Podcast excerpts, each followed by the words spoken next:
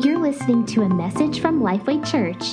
For more information about our church and our ministries, please visit www.lifeway.church. Now, please enjoy this message from our pastor, Bruce Rhodes.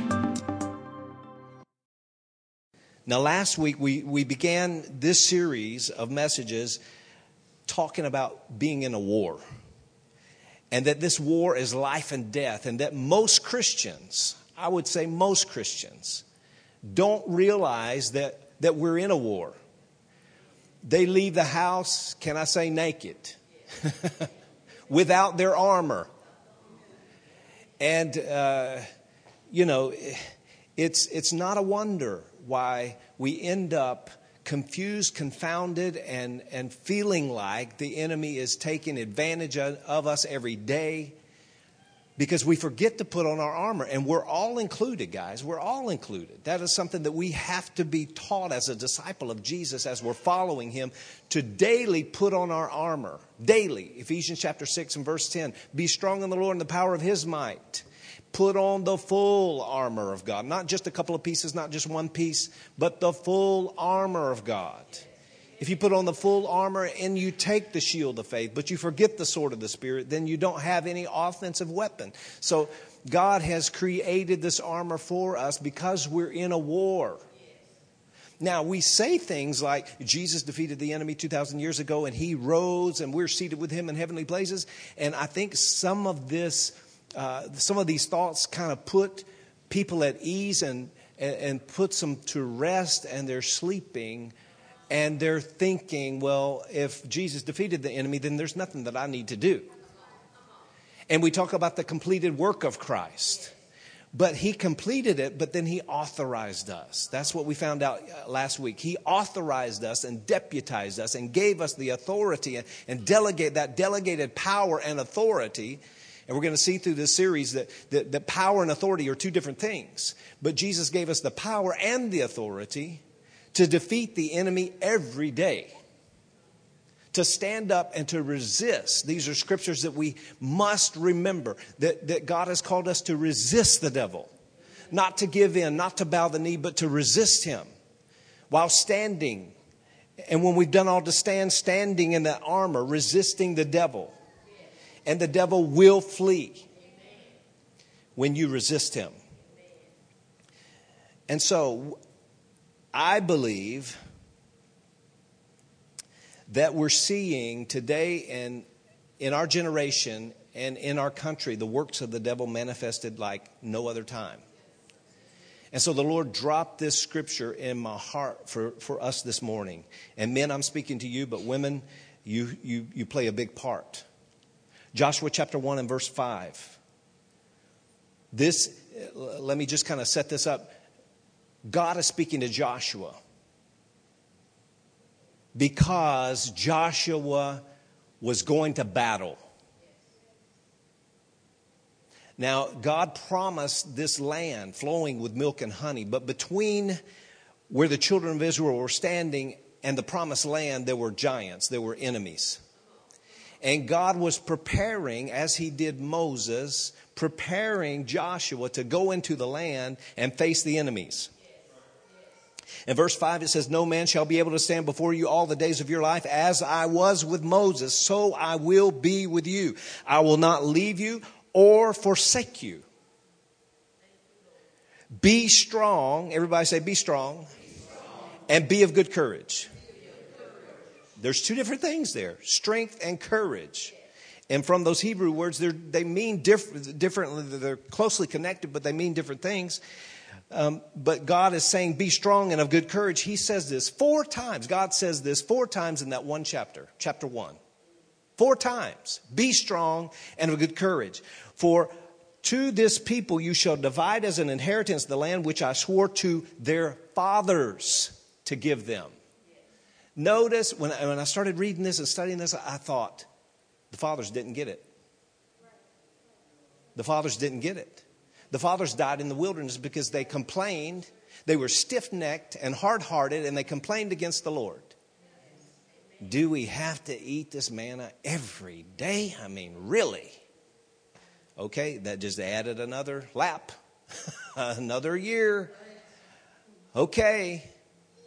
Their fathers didn't get it. And can I be bold enough to say that Moses didn't get it? Moses did not get the job done. Moses didn't get the job done. Now, Moses was a great leader and he obeyed God up to a certain point. But he didn't get to go into the promised land because he disobeyed at the end. That, that, that's to say that we need to stay faithful, faithful till the end to fully experience the full promises of God. So here's, here's, here's a word from the Lord to you. Maybe your father never saw the total fulfillment of the promise of God. But God wants you to have all of his promises. Maybe your father didn't go into the promised land, but it's your turn now. And God is saying to you, be strong and of good courage. Guys, listen, I didn't have the best example as a father set before me. But I can stand here and say with all of my heart that my father loved me and that he walked in all of that love that he knew. He, he, he received Jesus as his Savior about three months before he died. And he died of cancer at a young age. I, I, I think it was around 62, but that's young. And, and he loved me. He told me he loved me. Every night he tucked me in. My father. So I'm grateful for that, but my father didn't fully experience the promises of God. But those promises are still yes and amen to me. And every husband, every father, every man of God in this place, the promises of God are yes and amen for you. He wants you to be two things to be strong and take good courage. To be strong and take courage being strong and taking courage is necessary to win against the enemy and possess the promises of God. This word strong or to be strong, this phrase, it means to become, become mighty and prevail. Listen, without Jesus, he said we can do nothing. But because Jesus went to the Father and sent the Holy Spirit, there was a spirit of might. God has not given us a spirit of fear, but of power power, power, love, and a sound mind. So God has given you what you need to be strong a spirit of might. Become mighty and prevail. To take courage means to exhibit strength. Now, now that you're infused with power, let's exhibit some strength, right? It does no good. Uh, guys, you can relate to this. You go down to the fitness center Gold's Gym, anytime, you can name them off. The guys are down there pumping weights, making, you know, balloons out of their arms. It does no good if you're just going to go home, sit on the couch, eat potato chips, and watch TV. Why do you build those muscles if you're not going to use them? Right? So being strong is one thing, but standing against the enemy is another thing. And listen, today you can be strong on the outside and be very weak on the inside. We've seen it over and over and over again. Guys that look tough, act tough, talk tough, and end up falling prey to the enemy. Why is that? Because we need Jesus. We need Jesus. We need His Word because His Word is the only thing stronger than the attack of the enemy. Notice I said, or, or, the scripture said, not I, but I just repeated what the Bible said. Four times in chapter one of Joshua that God said, be strong and courageous. But you look over in, in, in the middle of the battle in Joshua chapter 10 and verse 25, where Joshua says to them, those that are around him, Joshua 10 25, he says, Do not be afraid, nor be dismayed. Be strong and of good courage, for thus the Lord will do to all of your enemies who fight against you. So, four times God tells Joshua in the first chapter to be strong and courageous. Joshua, in the middle of the battle, is standing up telling those around him to be strong and courageous. So, this morning, God is telling you guys, be strong and be courageous. But listen, tomorrow morning, you're going to have to wake up and tell yourself, be strong and courageous. And, wives, I'm going to jump ahead to a point that I had prepared later. Wives, you need to tell your husband, your uh, th- those yeah, sweetie pies, those husbands that you have, God's given you. Be strong and courageous. Be strong and courageous. You can do all things through Christ who gives you the strength. And Daniel 11:32 says that the people that know their God will what? Be strong and do exploits. Exploits. I think it's exploits to raise children and still have hair at the end of their childhood, right? Without pulling all your hair out or all your mate's hair out, right? it takes courage, guys, just to do the, the, the normal things of life. We're faced with such opposition all the time. All the time. You get a breath, and one day, and you're like, oh, wow, today uh, I, I can't remember if there was any major challenges. But listen, you're normal if you face major challenges every day. That's why we need His strength and His courage. His strength and His courage outshines your strength and your courage every time. And so, Joshua 1 talks about being strong and being courageous. And here's why we have to do it because we're living in a fatherless generation. Fatherlessness is a word, and it means the state of having no father because he is dead or absent from the home. And I'm here to tell you this morning that this is the condition of what's going on in our nation. Not only in the nation, but also in the body of Christ. In case you don't know that half of the members of the body of Christ experienced divorce. Now, whether that happened before they came to Christ or after, I don't know. But listen, the, the enemy doesn't care whether we wear a t shirt that says, I follow Jesus or not. His tactics and his strategies are aimed against you and against me. And we, it's high time that we stand up and recognize that this nation has been in a crisis for years, and, and the enemy has a target on the head of every man to take them out of the way or to, to cripple them to the point where they don't stand up, they don't pray, and they don't take their responsibility. And so here's some statistics. I know some of us are statistically minded. 43% of American children live apart from their fathers. That's over 30 million children. That's uh, half of all those children, half of all children in America will be fatherless at some point during childhood. Now, I pulled out these stats about four years ago, and it was only 20 million. Today it's 30 million. Absent fathers, single parent homes. Of the babies born last year, 41% were born to unwed mothers. The negative effects of father, fatherlessness poverty, drug and alcohol abuse, physical and emotional health problems, educational achievement problems, crime, sexual activity, and teen pregnancy. The byproduct of these statistics are 85% of gang members came from a fatherless home. 75% of teen pregnancies came as a result of or in that environment of a fatherless home. 65% of suicides came from a fatherless person. 75% of drug users came from fatherless homes. And the root can be traced back to rejection. Father wounds can only be healed by the healing that comes from the Heavenly Father. Right? And so, through the Word and by His Spirit, we have the answer. And I believe that the church is the solution. But we can't do anything if we don't know about it.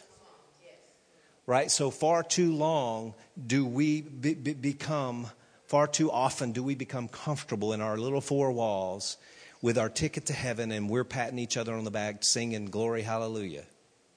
Right? When the world needs Jesus. And Children without fathers need somebody to tell them that God loves them. And so it's time for us. It's time for us. Many churches are filled with people who have an orphan mentality. They've either been disconnected or rejected by their natural father, or some of them don't even know who their natural father was. Like I said, father wounds can only be, only be healed by the healing that comes from the Heavenly Father. Psalm 68 5 says, He is the father to the fatherless and a protector of widows, God in his holy habitation.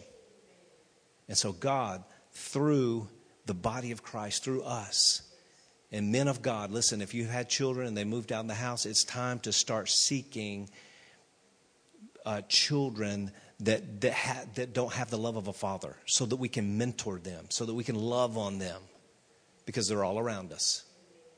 Four out of every ten, five out of every ten. So, fathers who have children at home right now, I'm going to give you 10 things. They're in the notes. You can pick them up, uh, turn to them on the internet. Scriptures are going to go with them. Um, and, and, again, this is not a, a, a sermon to say, hey, you need to do a better job. This is a sermon to say, be strong and take courage because the Lord your God is with you.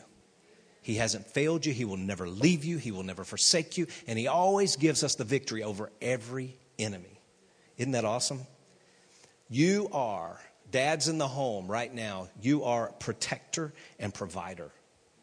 Think about that responsibility that you have to put on the armor every day, to put the devil in his place, and to guard and guide and govern your family. Guard, guide, and govern. It was the same commandment that God gave Adam in the garden guard, guide, and govern. And we can do that not by our strength, but by the power of the Holy Spirit. That's why we have to be empowered by the Holy Spirit because He shows us what we need to do. This devil, this enemy will come against every one of us, will come in the garden, disguising himself, spewing out lies, trying to get at our children and our daughters, to get them to buy the lie, to eat the fruit of the wrong tree, to disobey. And it's our job as men to recognize there's the enemy. He may have a target on me, but I've got bigger weapons because the weapons of my warfare are not carnal but they're mighty through God to the pulling down of every stronghold. Listen, when the husband, the father stands up in the house and says, This is the way we're going, I'm telling you, peace comes and the power of God begins to manifest and exhibit itself in the family. Wives take notice, children take notice. Dads, number one, be your child's first teacher. Be your child's first teacher. Proverbs 22 6 says, Train up a child in the way that they should go, and when they're, not, and when they're old, they will not depart from it. Our responsibility is just to point them to their Heavenly Father daily. Daily. I'm your earthly father, but listen, we both have a heavenly father, and he loves us more than I could ever love you. And you think in the mind of a child they can't understand that, but very quickly they, they begin to grasp that grasp that concept and believe it. The most important contributions that a dad can make in a child's life is to point them to their Heavenly Father and how much He loves them. And then show them how to have this daily loving relationship with the Heavenly Father. Act out your faith. The most powerful thing that you can do is act out your faith in front of your kids. It will draw them to you like nothing else. Number two, dads exemplify a good life. 2 Corinthians 3, verses 2 and 3 says this You are our epistle written in our hearts and known and read by all men. Clearly, you're an epistle of Christ, ministered by us, written not with ink, but by the Spirit of the living God, not on tablets of stone, but on the tablets of flesh, that is, of the heart. as dads, as you exemplify a good life and as you begin to follow Jesus and do what Jesus would do and say what Jesus would say and act like Jesus, you're writing that epistle. You're writing your story. You're leaving a legacy on the heart of your child. And the kids will never forget how dad acted in a, in a tough situation. Dad did the right thing. He could, he could have and probably should have come unglued, but he did the right thing. Do what Jesus would do, exemplify a good life. Number three, provide for your family. 1 Timothy 5 8 says, If anyone does not provide for his own, and especially for those of his own household, then he has denied the faith and is worse than an unbeliever. Listen, there's a, there's a whole sermon in here. God is not trying to come down on anybody. He's trying to say, put your faith in me as your supplier, and I'll work through you to provide for your family. And we always limit this scripture. I, I, say always. We most of the time limit the scripture to things that are physical. But providing for your family, the physical needs of your family, is important. But the spiritual things that we provide for our family are even more important. Because a kid, listen, a kid is happy with one or two toys they don't need so many toys. They don't know what to, how, to, how what to play with today. They don't need a mansion to where they can run around and get lost in some room that they've never ever been in. Listen, kids are, are so appreciated when they're connected with their father. Give me your time, and I'm not worried about the money. Right? How many kids? Let me ask this funny question. How many of you who've had kids, who've been dads, your kid, your three year old kid walks up to you and says, Hey, dad, we going to be able to pay the mortgage today or this month? When you to be when you to be buying my, my car? Like, I'm expecting at 16. Come on. No. Your child says, "Hey, daddy, come play ball with me." We're like, later, later, we got to go. We we got to do some work. We got. Somebody's got to pay for that bat and ball, son. Hey, wait a minute, wait a minute, wait a minute, wait a minute. Number four, good dads discipline their children. Proverbs 13 24 says, He who spares his rod hates his son. Now, the world says, uh, if you don't spank your child, then, then uh, well, what does it say? Spare the rod and spoil the child. But the Bible's even more uh, harsh than that. If you don't discipline your children, then you hate your children. God disciplines us, He uses His word. So it's a spiritual discipline, right? He uses His word. This is what the New Testament says. But He expects us, as physical parents, to administer discipline out of love. Out of love and we're, we're to be careful. The, the, the last part of this verse says, But he who loves him disciplines him promptly. Take care of it right away. If you have to leave the building, leave the building. I remember one time uh, we were in Walmart and I needed to take Elizabeth out to have a little talk because she was becoming a little bit too loud in Walmart. She wanted her way, and I was going to tell her that she wasn't going to have her way. In fact, I promised that she would get a spanking if she did what she did, and she did it, and now we're on the way to the car. And you can imagine. She's still, and about halfway to the car, she said, No, Daddy, no, Daddy, no, Daddy, please, please don't spank me, Daddy, please. And I'm like, Oh, Lord, help me. I'm like, I really don't want to you know, so we've had a visit to the car. The spanking, because of her attitude, and she had broke like that. I mean, the spanking was like, okay, we're done. now let's pray. Can you tell me what you did? you understand? See, it's not God's will that He punish anybody, but He does want us to turn when we've done wrong. And so, as a, as a human father, as a physical father, you're teaching your children at a young age to turn, to repent, to say, I'm sorry, please forgive me, help me, help me. That's the heart of your child. Number five, dads spend time with their children. It's not just empty time. Deuteronomy 6, verses 6 through 9 says this And these words which I command you today shall be in your heart. You shall teach them diligently to your children, and you shall talk of them when you sit down in your house, when you walk by the way, when you lie down, when you rise up. You shall bind them as a sign on your hand, and they shall be as frontlets between your eyes. You shall write them on the doorpost of your house and on your gates. Wow.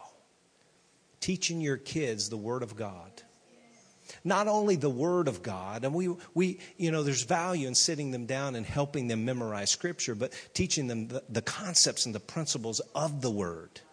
I remember times where, you know, Elizabeth and I, we established this uh, habit that we would uh, go to the lake. We were living in Oklahoma City, and we would go to the lake to watch the sun go down. And I thought it was convenient that we would find this ice cream place to get ice cream so that we can enjoy the ice cream as we're enjoying the sun going down. Eh, but eh, making these teachable moments where we're enjoying ice cream. See, there's a lot of physical things, sensory things that are going on, on this in this moment. The sun, the ice cream, dad being good. We would sit down and I would say, honey, look, the sun goes down. Look at the beautiful colors. God is a painter. Nobody can paint like this. Just teaching her from a young kid to appreciate the faithfulness of God. Every day the sun goes down. Right over there, look, look, right over there. Just building in her the, the, this, the, the faithfulness of God and the goodness of God. So, create these teachable moments. Be thoughtful about it. Number six, compassion is a dad characteristic. Now, we expect mothers, you know, we talk about mothers, how tender they are and how warm and loving and, oh, just to be hugged by mom. But listen, compassion is a dad characteristic. Think about the songs that we just sang this morning. He's a good, good father. He gives us the mercy and the grace. The mercy is, is it means that we don't get what we deserve. God does not give us what we deserve. Can I get a good amen there? God does not give you what you deserve. Aren't you glad? Come on now. That's a big point. But His grace gives us what we need and don't deserve, right? His mercy withholds those things that we should have that would kill us. Right? But His grace gives us the compassion of the Lord. It's because of the compassion of the Lord. His mercies fail not. They're new every morning. It's because of His mercy and His grace and His compassion that we're not consumed. Right? And He looks at us through the blood of Jesus. How, how compassionate is that? Dads, you need to look at your children through the blood of Jesus. I'm not saying don't discipline them when they need it. I'm saying do it in love, by love. If you need to count to 10 before you administer, then count to 10. If you need to count to 20, if you need to go read a scripture. but compassion is the goal. You want your child to know that you're compassionate. Psalm 103:13 points this out. Psalm 103:13 says this, as a father has compassion on his children, so the Lord has compassion on those who fear him. Number 7, put your money where your mouth is. That's another way of saying do what you say. James chapter 1 says, Don't be hearers of the word only. Don't just hear the word, but do the word. Listen, your children are hearing your words. I'll get you this by Friday. I'll take you here and do this. And they're expecting, they're, they're, they're building a heart and a life of faith on your very words. And so, as you're true to the word of God, be true to your own word. Number eight, don't provoke your children. Ephesians chapter 6 and verse 4 says, Fathers, do not exasperate your children or don't cause them to be angry. Don't frustrate them and anger them and be hard on them Instead, bring them up in the training and instruction of the Lord. When you tell them something to do, don't just tell them, show them how you want them to do it. Help them, right? Train them. Training is far more uh, productive and effective than just go clean your room. Make a game out of it. Go in the room, help them clean the room until it becomes this fun effort. Anybody love to clean? Just you just love to clean? Some a couple of people, not very many people, but listen. Why?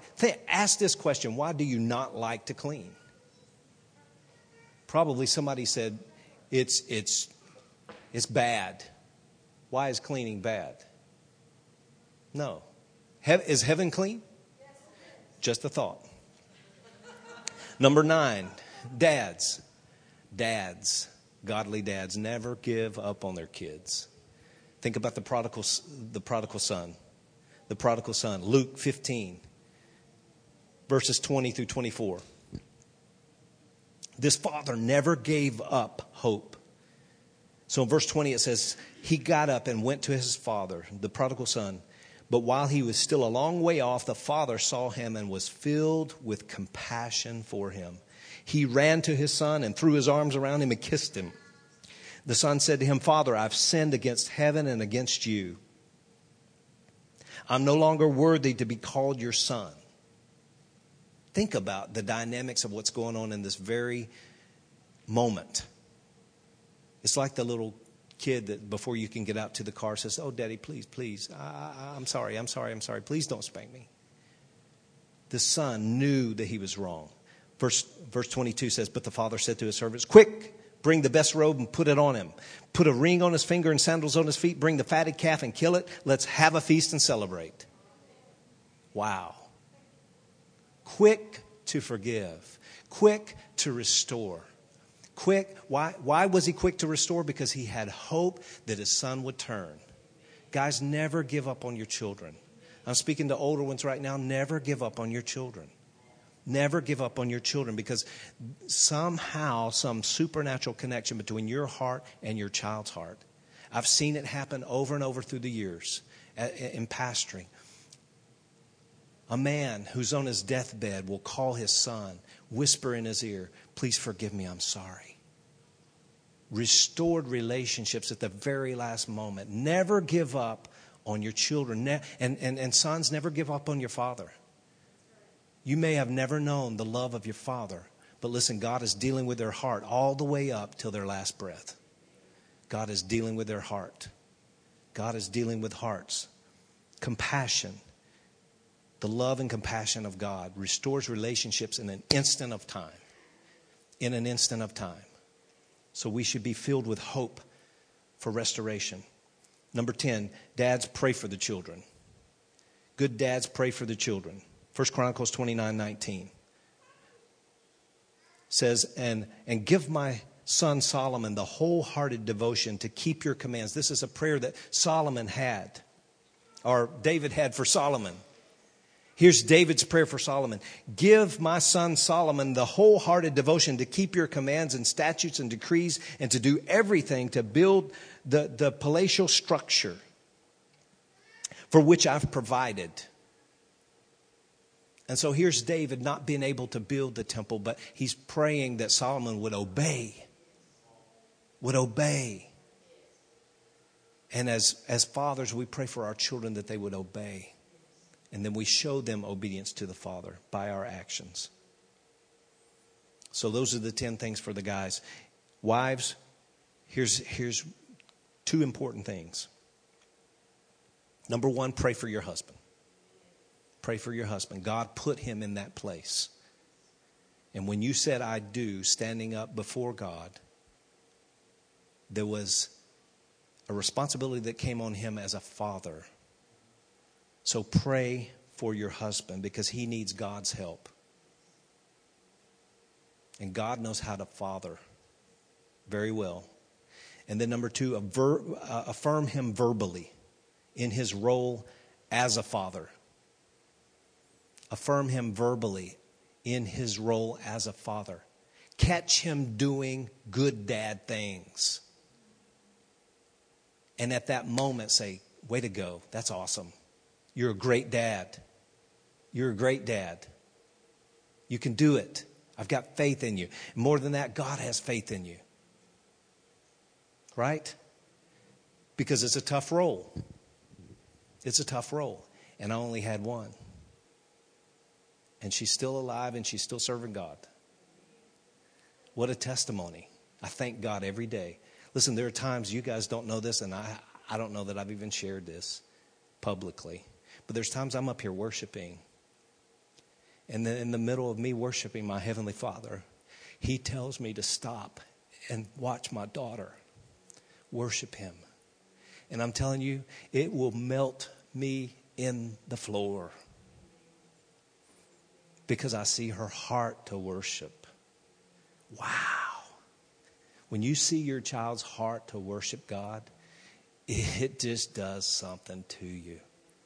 It just melts you in the floor. It, it completes the circle, guys. It completes that circle because there's nothing more that I want my daughter to do but worship God.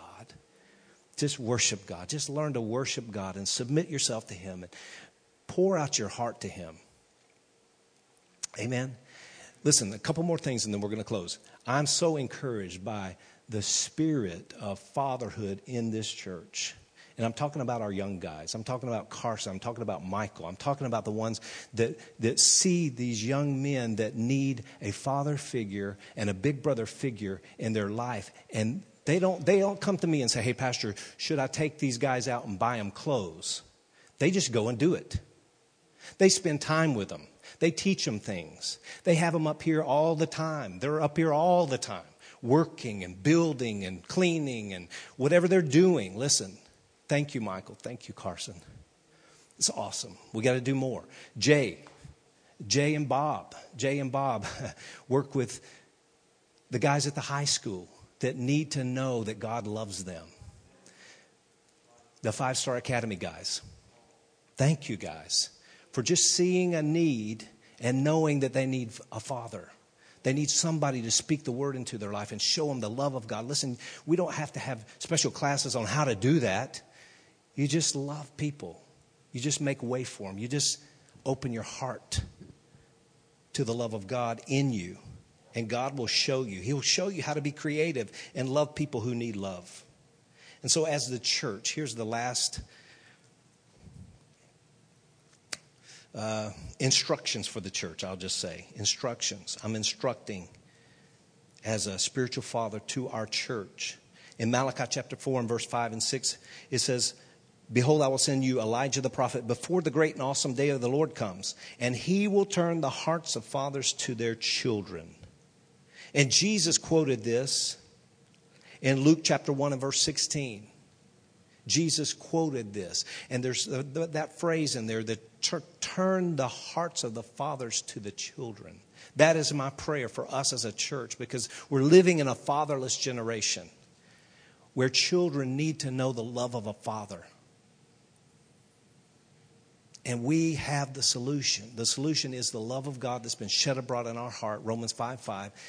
And as we reach out, that's when the the power and the presence of God comes on us to do extraordinary things and love the unlovable and father the orphans. This is what it means to love orphans, to recognize who needs the love of God and give them something that they need a word, a look, and a touch. Every child that comes in this building should be loved on by an adult. That is my prayer. That is my vision.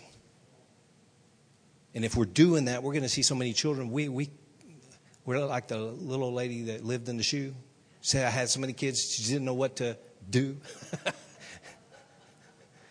because children run to love, they flock to a church that loves them. But listen, guys, it takes time for you to quit talking to your friends just for a moment Get down on your knees, look them in the eye, give them a hug, and say, I love you, Jesus loves you. Two things. I'm here for you, I love you, and Jesus loves you. Right?